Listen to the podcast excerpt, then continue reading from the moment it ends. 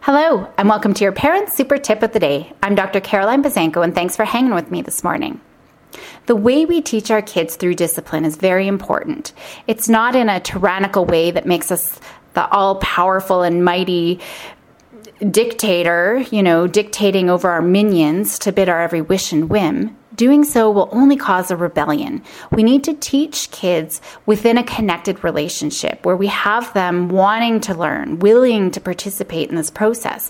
Anything that separates us from them, such as a timeout, that literally separates us. And it increases feelings of alienation and isolation, and it disrupts any positive feelings of cooperation and connection.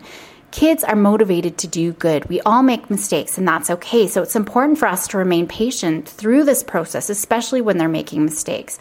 Otherwise, kids who are trying, but then they're punished or threatened or controlled, they start to internalize their misbehavior, believing that they're bad kids or that they can't do anything right. And then they become discouraged. What's the point of trying anyway? Their misbehavior increases because they haven't learned self discipline and they go into defense mode. And these are hard kids when they start feeling, I can't do good anyway, so what's the point of trying?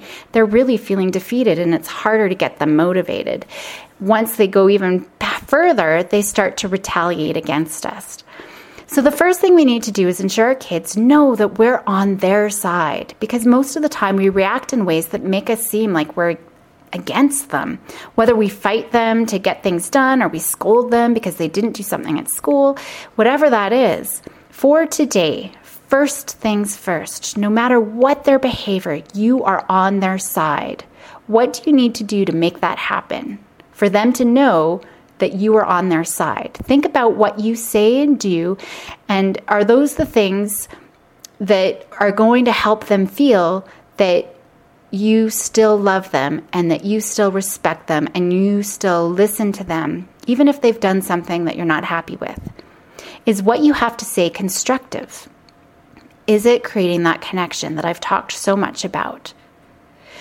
Go and try this out and have an awesome day and make happy happen.